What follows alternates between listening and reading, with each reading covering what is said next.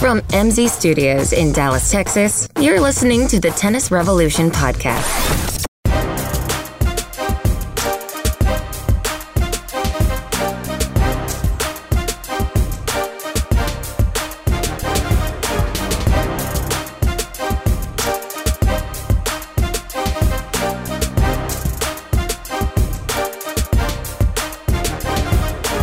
Welcome back to the Tennis Revolution podcast. Once again, we're joined, of course, by Corey. How's it going? Fantastic. And of course, to be here as always. and once again, we're not joined by Savannah. I don't even remember who that is. I, it's been a while. She's busy. She's busy. She she texts me regularly to tell me when she's not going to be here, so which is often. We talked about now that we're weekly, and she was all for it. we have a replacement for her today. Well, actually, we're classing the joint up, so we're going to have to be on our best behavior. We're doing something for real for once, uh, not our normal nonsense. So, I want to introduce. Um, I, I don't know exactly what her title is, so I'll let her explain. But uh, we have on the po- podcast Adrian Bransky uh, with Acing Autism.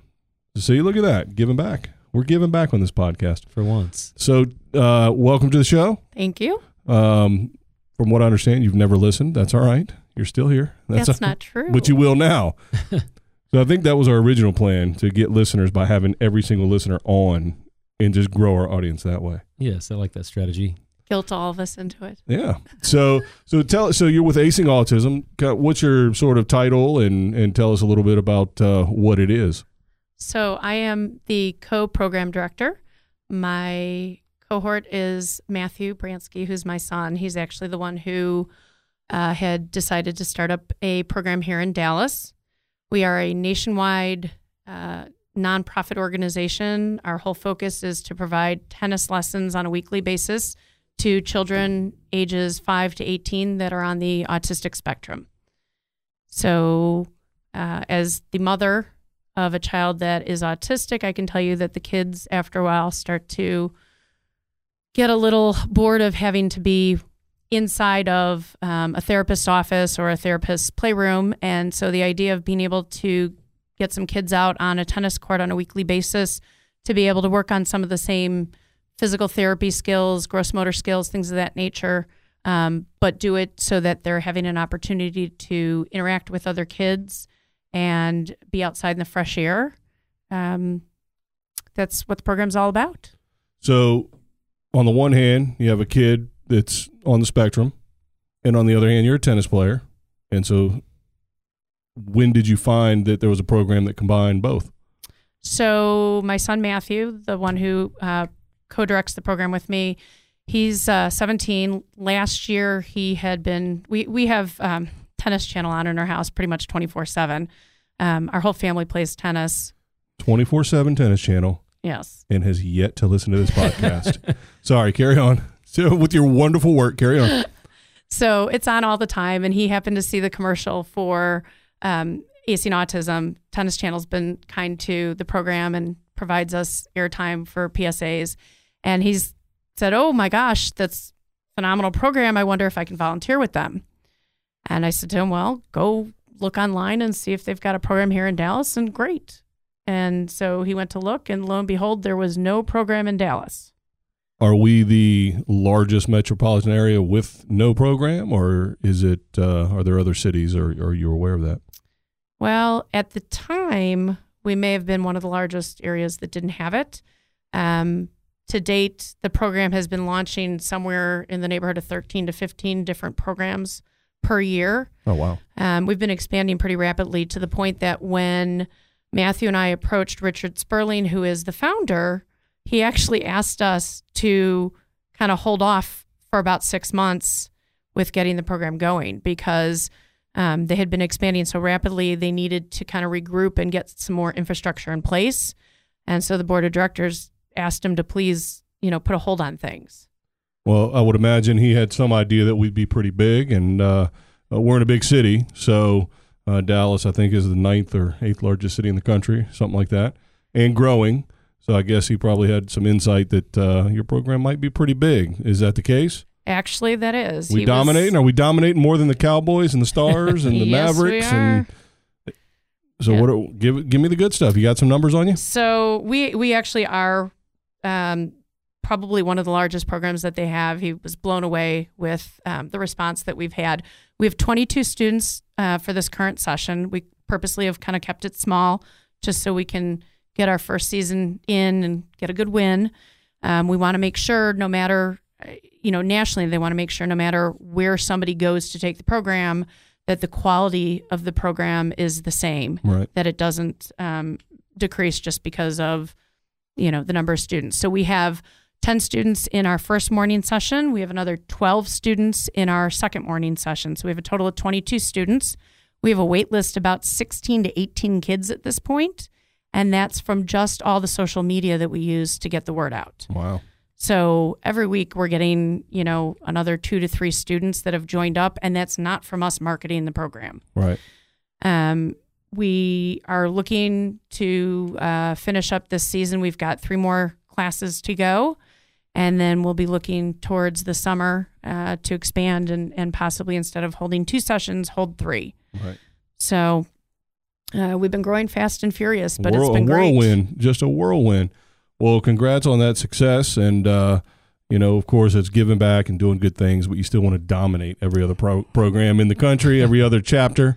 Um, you know, we want to represent in D town, so uh, you know, and it's a great tennis town, so I think that may may help certainly, um, just because it, it fits right in. So, um, so the tennis side of things, you you are a tennis player Yes. and tell me a little bit about your because listen that's really what anybody anybody really all they want to talk about is their tennis so uh tell tell us a little bit about what you're doing you're playing leagues and Yeah.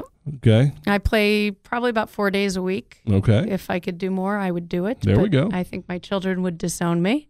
all right Um, and uh, I actually just got done playing the last three days in a row for city championship. So and how'd that go we did really well, but we missed. We missed by like one game. oh wow So and then we got rained out today so yes, yeah. So so you've been playing tennis for uh, about three years. that's it Yeah, wow yeah. wow because you are super passionate about tennis Well, I was. some would say psycho I- in a good way in the most Yeah. positive that's what we want though i mean that's would, what we, wouldn't need say that, but others would say that. yeah little, little obsessed. We would yeah. say normal. Right. No, no, no. I mean, you're sitting with two guys and a would-be girl, and you're it's in your spot normally. Uh, that do a tennis podcast. What idiot in their right mind would do a tennis podcast? So no, no, no. We appre- I say that with all due respect. We appreciate uh, a little bit of uh, insanity with our tennis. So Yeah. No, So- I'm, I'm addicted. now, do all three of your kids play. Um, actually, only one of them plays. One of them sort of dabbles in it. Right. Um, but we're hoping as she gets a little bit older, she'll she'll start to pick it up more. My husband actually is the one that kind of got us all into it. I was an Olympic level athlete when I was younger, but it was in figure skating. Right. I wasn't allowed to touch anything but the figure skating. So it was Keep those ankles safe. yes, no ball sports, no skiing, no no uh, PE. So, So like blades of glory. Yeah. yeah, I'm sure she's so proud of that movie. That's my it? reference. Well, listen, we've got awful tennis movies out there. That that would have been made for that would have made for a lot more fun if Yeah. it were like that. Yeah. So Figure skating has better movies than tennis still. That's true. And- and- Can you name? Let's Cutting Edge.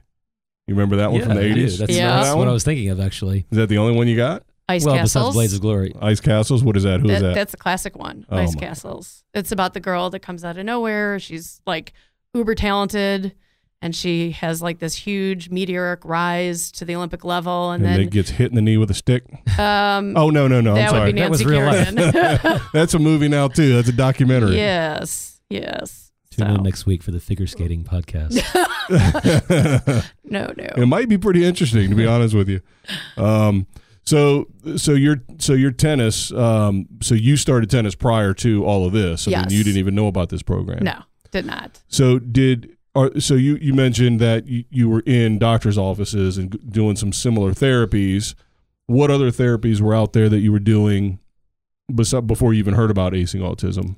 Well, so to back up a little, I've got a 14 year old son that was diagnosed when he was probably about 14 months old with autism. And back then, people didn't know much about autism. There was no Autism Speaks, there was no National Association for Autism Awareness. So we were just kind of figuring things out as we went along. Um, and in fact, for us in particular, to have our child diagnosed so early, a lot of the therapists kind of looked at us and said, Well, what do you want us to do? Right. And I said, Well, do what you normally do. So that means occupational therapy, physical therapy, speech therapy, sensory integration therapy, carbone therapy. I mean, it's any kind of therapy you could think of, but it's all to address the different issues that the kids face. So, you know, th- there there are any number of issues that somebody on the spectrum um, can deal with. Obviously, the commonality is that there is um, a neurological difference in how their body processes things, and um, it affects them from a social and a communication standpoint. So we, you know, early on address gross motor, small motor, social, you know, the ability to speak. Our son didn't speak until he was about three and a half years old. Um, and then there were other things you have to address, like um, sensory integration. So, you know, you do whacked out things like brush therapy, where you literally take a brush and you brush the child's skin for Right. a certain period of time every day. Because, for instance, um, my son would be in the rain and he'd say, Ow, mommy, that hurts. Wow. Because for him, the rain touching him was was painful. Wow. So there, you know, there's a whole whole uh, variety of different therapies depending on what the child is dealing with that you can go through. Um, but you know, a lot of people who are in various sports have found that, you know, in some cases, the different activities, the different sports that they do, can make a huge difference in in the life of a child. Right. And that's really what I was getting at because ultimately this podcast is uh, dedicated to growing tennis and I am competitive. So I want basically I want to find out how tennis is better than every other therapy ever existing for autism ever. That's the idea here for this podcast. That's why I brought you here. No, but seriously, I mean, you know, we talk about what tennis can do for, you know, people in general and, you know, both physically as well as emotionally and all those kinds of things um, that even that aren't on the spectrum. So now you take a specialized situation, you add tennis into the mix. And, and, and if it's if, if it's helping, I mean, obviously, personally, that's good for you, but also Mhm. giving back and all the parents that are going through what you went through in terms of how to deal with some of the issues because nobody wants their kids to suffer. And and so now, if tennis can be an avenue through which you can you can help, then that that's a feather in our cap, which might be a little prideful. I know that's not a good thing, but uh, at the same time, tennis needs all the love it can get in this country. Um, so, so how does tennis compare to some other therapies, and have they seen a lot of success or success in certain areas? Is it revolutionary? Do we are we way better than soccer? Is really what I'm getting at ultimately. That's always Well, you know, the nice part about tennis is that um, number one, it's a sport for life, so you can play it, you know, when you're really, really little and when you're really, really old. Um, so that that in and of itself is is huge. Um, the other thing is that even though it can be done as an individual sport, you can be part of a bigger group or a bigger team. So for kids that are on the spectrum, that's huge because they can focus on their skills as an individual, okay? But then they can be part of this larger group. So that's a lot of what we incorporate when um, we run the class. So it'll start out where, you know, we'll do a group warm up and it's doing some of the regular calisthenics that most of the tennis players would do, you know, um, lifting your knees up and running around the court to get yourself warmed up. This helps these kids work on a lot of the um, gross motor skills that they need to be working on. But then on top of it, they're part of a group. And so there they get the socialization. Right. So you you know, you don't necessarily get that with all the other sports. And then, you know, there's a lot to be worked on with tennis. So you can break things down um, at the beginning level to literally just work on balancing a ball on a tennis racket. Well, that helps them with hand eye coordination.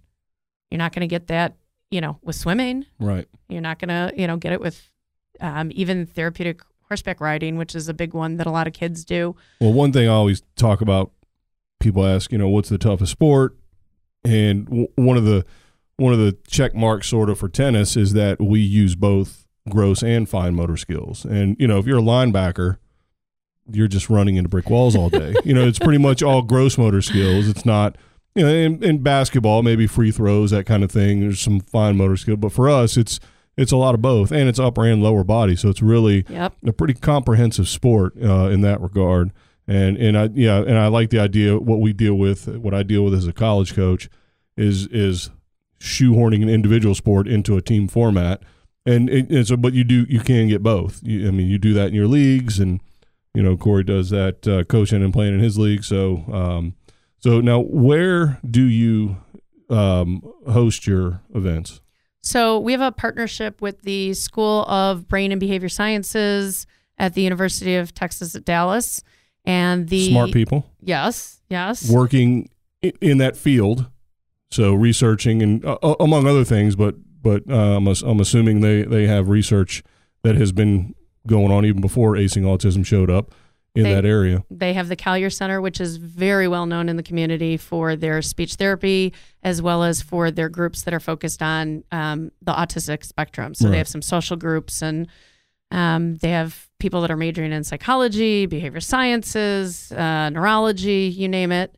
And um, they have a very large focus on autism. There's a lot of grants that have been Nice, awarded recently. nice symmetry. So well, we'll talk about uh, how those students and your other volunteers uh, are helping and what y'all are doing in the program when we come back.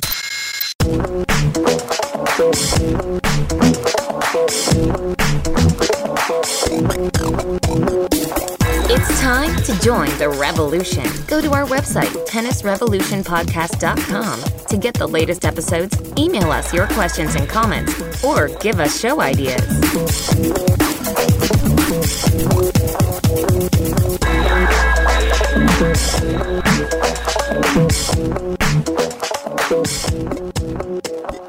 All right, we're back. Uh, if you just uh, joined us, then why don't you just rewind and start from the beginning? But in case you just don't have time uh, to refresh, we're here with Corey. Of course, Savannah's on vacation or something again. Uh, and we're here with Adrian Bransky, who um, is the co founder of uh, Acing Autism, the Dallas chapter. And uh, we were talking a little bit about the program. And so, coming back off the break, I wanted to get into some more specifics and, and kind of what you do on court because this is theoretically a tennis podcast and maybe tennis people listen so they might understand some of the things you do out there but uh, you can put them in terms of how those therapies help the kids and then maybe how they relate to off-court therapies then you know and again i said i'm competitive so i want to know how they're better. If they don't work better i don't want to hear about them that's a different podcast.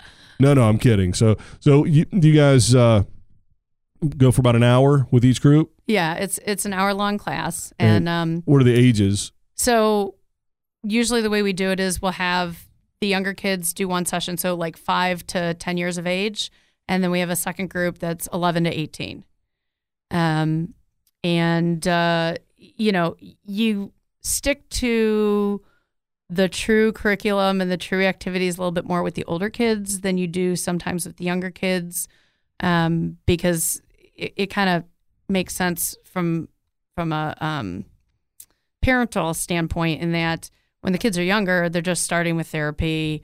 And in a lot of cases, you know, you're working on things like communication and their ability to transition and their ability to kind of focus on what's going on with the group. sure So things tend to flow a little bit easier with the older kids than they do with the younger. But Well, that's no different than than when you first started playing tennis. If you come out to my court and I'm working with a group of ladies at all the same level, and I'm like, all right, here we're, we're going to do this, and nobody can do it, we've got to switch gears and. You know, but once you get up to that level where you're, you're you've been hitting the ball for a while, you're a little more competent, and you've got some things, then it de- definitely becomes easier. So right. flexibility is key. So so you have a you have a national body, and they set the curriculum. Yep. Yeah, they Um, set the curriculum. So each week we do the same set of steps. Um, a lot of that has to do with maintaining consistency. Um, kids who are on the spectrum like to um, kind of have some predictability and know exactly what we're going to do. So we have a visual schedule. And so the first thing, obviously, is this group warm up um, that we talked about before the break, which focuses in a lot of cases in just getting the muscles going and getting the body warmed up. And um, in a lot of cases, it's usually um, dynamic stretching and gross motor sort of stuff, things that that any tennis player would do, running around the court and Except me, I don't do a lot of running around the court, but I understand what you mean completely. th- things of that nature. And then um, the next thing that we do is um, hand-eye coordination exercises. So now these um, your standard tennis player might not do, but for the kids that are on the spectrum, this is really helpful. So it's something as simple as rolling the ball back and forth between each other. Um, you know, A, it works on the hand eye coordination, but B, if we get two students rolling the ball back and forth, then that's some social interaction. Sure. And, and so that helps, um, which versus other forms of therapy, see now you're having student to student as opposed to therapist to student. So Right. there's where it's a little bit better. It's probably a lot harder to justify to a parent. Um, hey, by the way, we're going to have another kid and another parent in the same session because it's like, wait a second, well, I'm here paying you for you know my kid, so it, it's it's a easier way to sort of get that that aspect into it. So that's well, interesting, And insurance might not cover it. and that too, and that too. So we do we do things like that, or um, exercises where they'll take the ball and kind of um, pass it around themselves, around their body, um, or um, we'll have them um, maybe put the ball. Now, this some of the tennis players do. You know, take a racket and then balance the ball on the racket in the middle, so that they can kind of feel um, the minor adjustments that you have to make uh, with your grip, things of that nature. So once we get done with that, then we move on to um, basic ball skills. So we'll do things like we, we call it walk the dog. Um, so you take a ball and you put it on the ground and you'll literally move the ball with the Oh, yeah. Racket. We do. Okay. I do that with kids all the time. That's a walk the dog, and and guess what? Then you get to kind of lean over in the shade a little bit and let them run around for a while. So I didn't say that. Nobody's coming to take lessons from me anymore. College kid, we do that with the co- college kids Yeah. too. Go walk the dog. I'm busy. You know, or So- we'll do the do um, where you bounce the ball with the racket. Dribbling and bounce ups Which, and you sure. know, that's one of the first things I do when I get on was the gonna- court. yeah, yeah, You know, make sure I'm got the feel. sure. Um, so now, so the the founder of the national program, his name was, Richard Spurling. and so you said he's a tennis player. Yeah, he was a professional tennis player. and so he he was uh, coming from a perspective of tennis first, I would imagine. So his his expertise came came first. Does he have a connection to autism? So his wife, um, Dr. Jeste, she actually is a professor who does a lot of clinical research on autism. And I think just in talking, you know, back and forth as a married couple, it kind of, Married couples are supposed to do that. That's the issue. I think, I love you, honey. I'm just kidding out there. she doesn't listen at all to this podcast or to me. so I think, you know, they kind of put two and two together. You know, he would hear from her about the different challenges that kids on the spectrum face in terms of gross motor and small motor and things of that nature and socialization. And I think he kind of said, you know, here's this opportunity to take this sport and apply it to, you know, providing for the kids what they need, Right. but doing it again, you know, outside the realm of your traditional sort of therapeutic environment. Right. Right. And so it's been very successful. They started um, in 2008, and um, their first program was 15 kids out of Wayland, Massachusetts. And now they're up to 45 locations across the U.S. I think there's three internationally. Wow. And we operate in 21 out of 50 states. And each year they're launching about 13 to 15 programs. So and we're the biggest and the best in and we're the biggest and the best. Doggone right. no, that that's really interesting because um, it, it it came from sort of two different sides who were both sort of experts in their field, and then they intertwined them. So Yep. it really is a program that's almost desi- it's like tennis is designed to help kids with autism. Like it's got a lot of built-in characteristics that can. Uh, that can take the place of some of the therapies. So that's really interesting. So, Well, and a lot of the kids we have, their their siblings play or their parents play, right, and they watch it. right, and they're like, "Ooh, I want to do this," but a typical tennis program is not going to fly for them. sure, I mean, I can tell you that's part of how we got into this is my son that's autistic, we had him taking tennis lessons. The problem was he had to be in with the younger kids. right, So he was the oldest and then, you know, he kind of felt out of place and then, you know, they don't have one or two additional people to help each individual student. It's, you know, one tennis instructor across the net from, you know, 15 kids. And so it was a abysmal failure for Sure, him and Sure.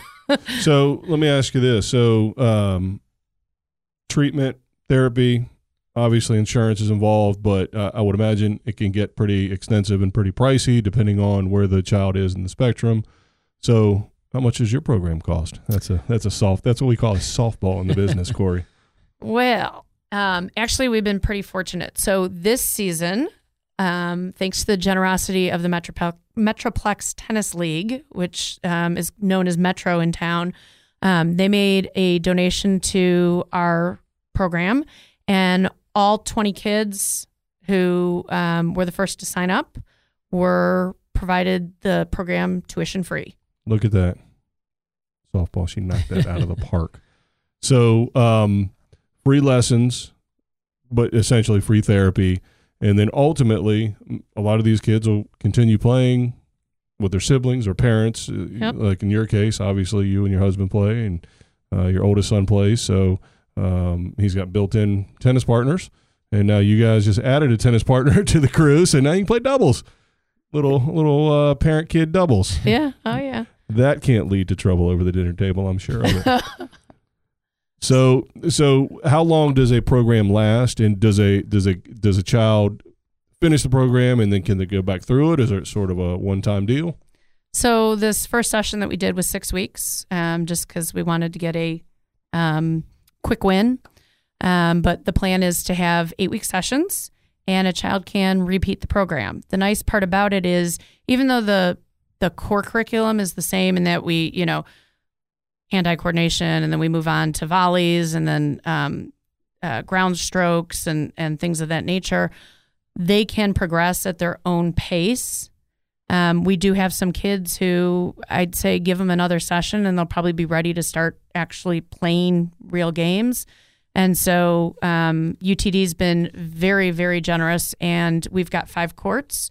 And so that gives us the space we need that if we have a couple kids who we can start actually doing true rallies with, um, we can go ahead and separate them off from some of the other kids um, on a different court and let them, you know, go ahead and do that with the with the volunteers. Now is there is there research into how that sort of next level to where they're a little more independent and you know everything's a little more freer they're actually comp- playing and, and maybe not competing yet but uh, certainly hitting back and forth cooperatively uh, you know is there research out there that that talks about the benefits of of that sort of next level Well, I can tell you, um, I don't know about research because that's not um, the direction that I come at it from. But I can Sure. tell you, as a parent, um, my son that's on the spectrum now. Granted, it's not tennis. I apologize, but I can tell you that um, he does competitive swimming.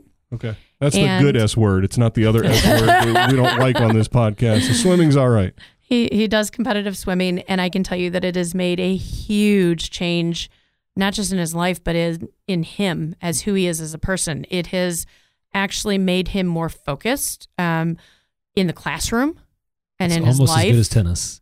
almost There you go. Throw that in there. um, you know, you're these kids, their body craves this stuff. You know, they can tell when they need to just be jumping up and down. And in doing that, it actually helps regulate their system.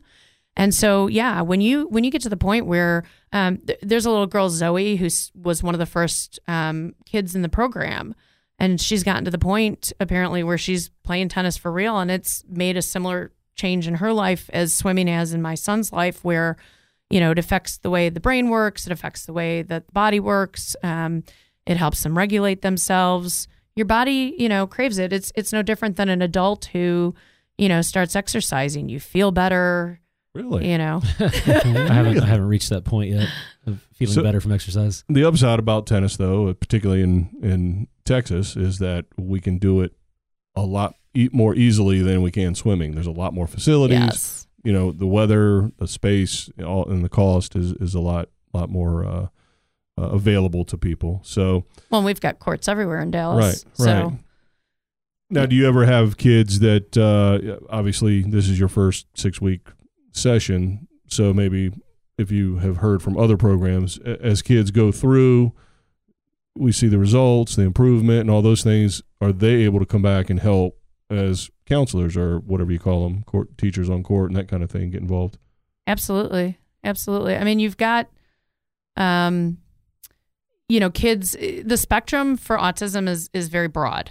And so I wouldn't be surprised if, you know, in a couple years we see some of the kids that actually were involved in the program if they come back Right. and wind up volunteering. Um, I know that there is um, a volunteer or two who are um, what used to be called Asperger's, Right. that are high functioning, um, that are volunteering now as we speak. They weren't in the program because it didn't exist, um, but they're they're volunteering because it's something that they you know believe very strongly in and, and Sure. want to be able to give back.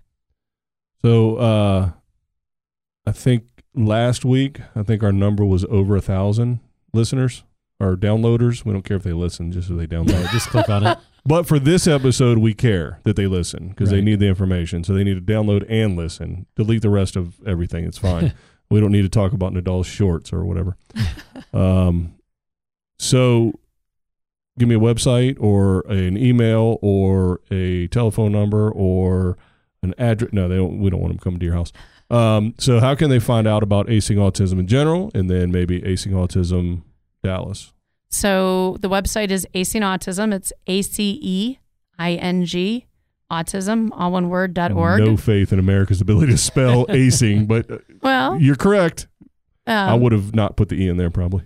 I, exactly.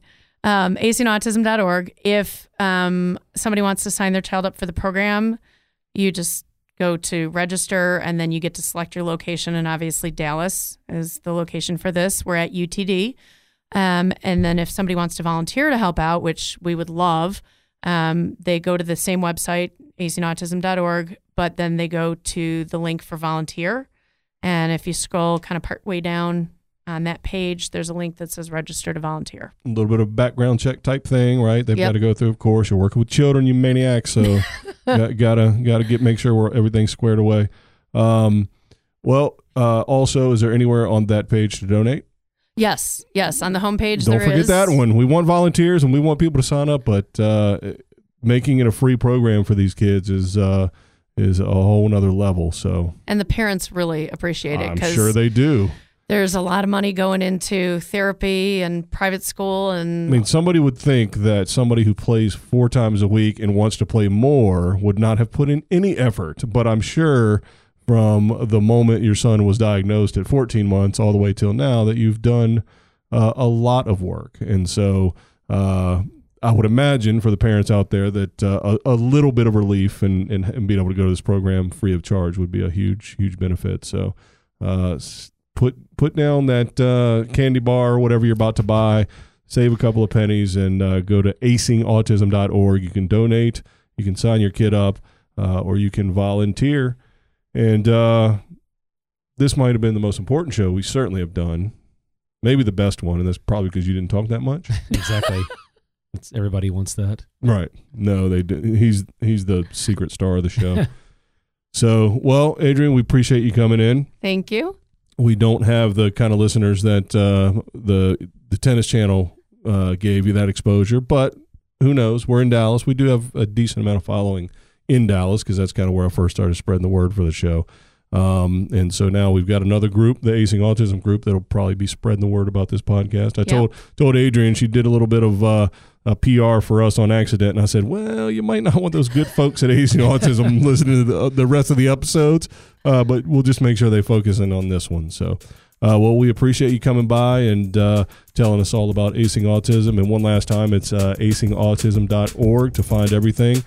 And uh, I'm not even going to say anything about our show or our website because we want to leave it with that. So, all right. Thank you. All right. We'll see y'all next week. Bye bye.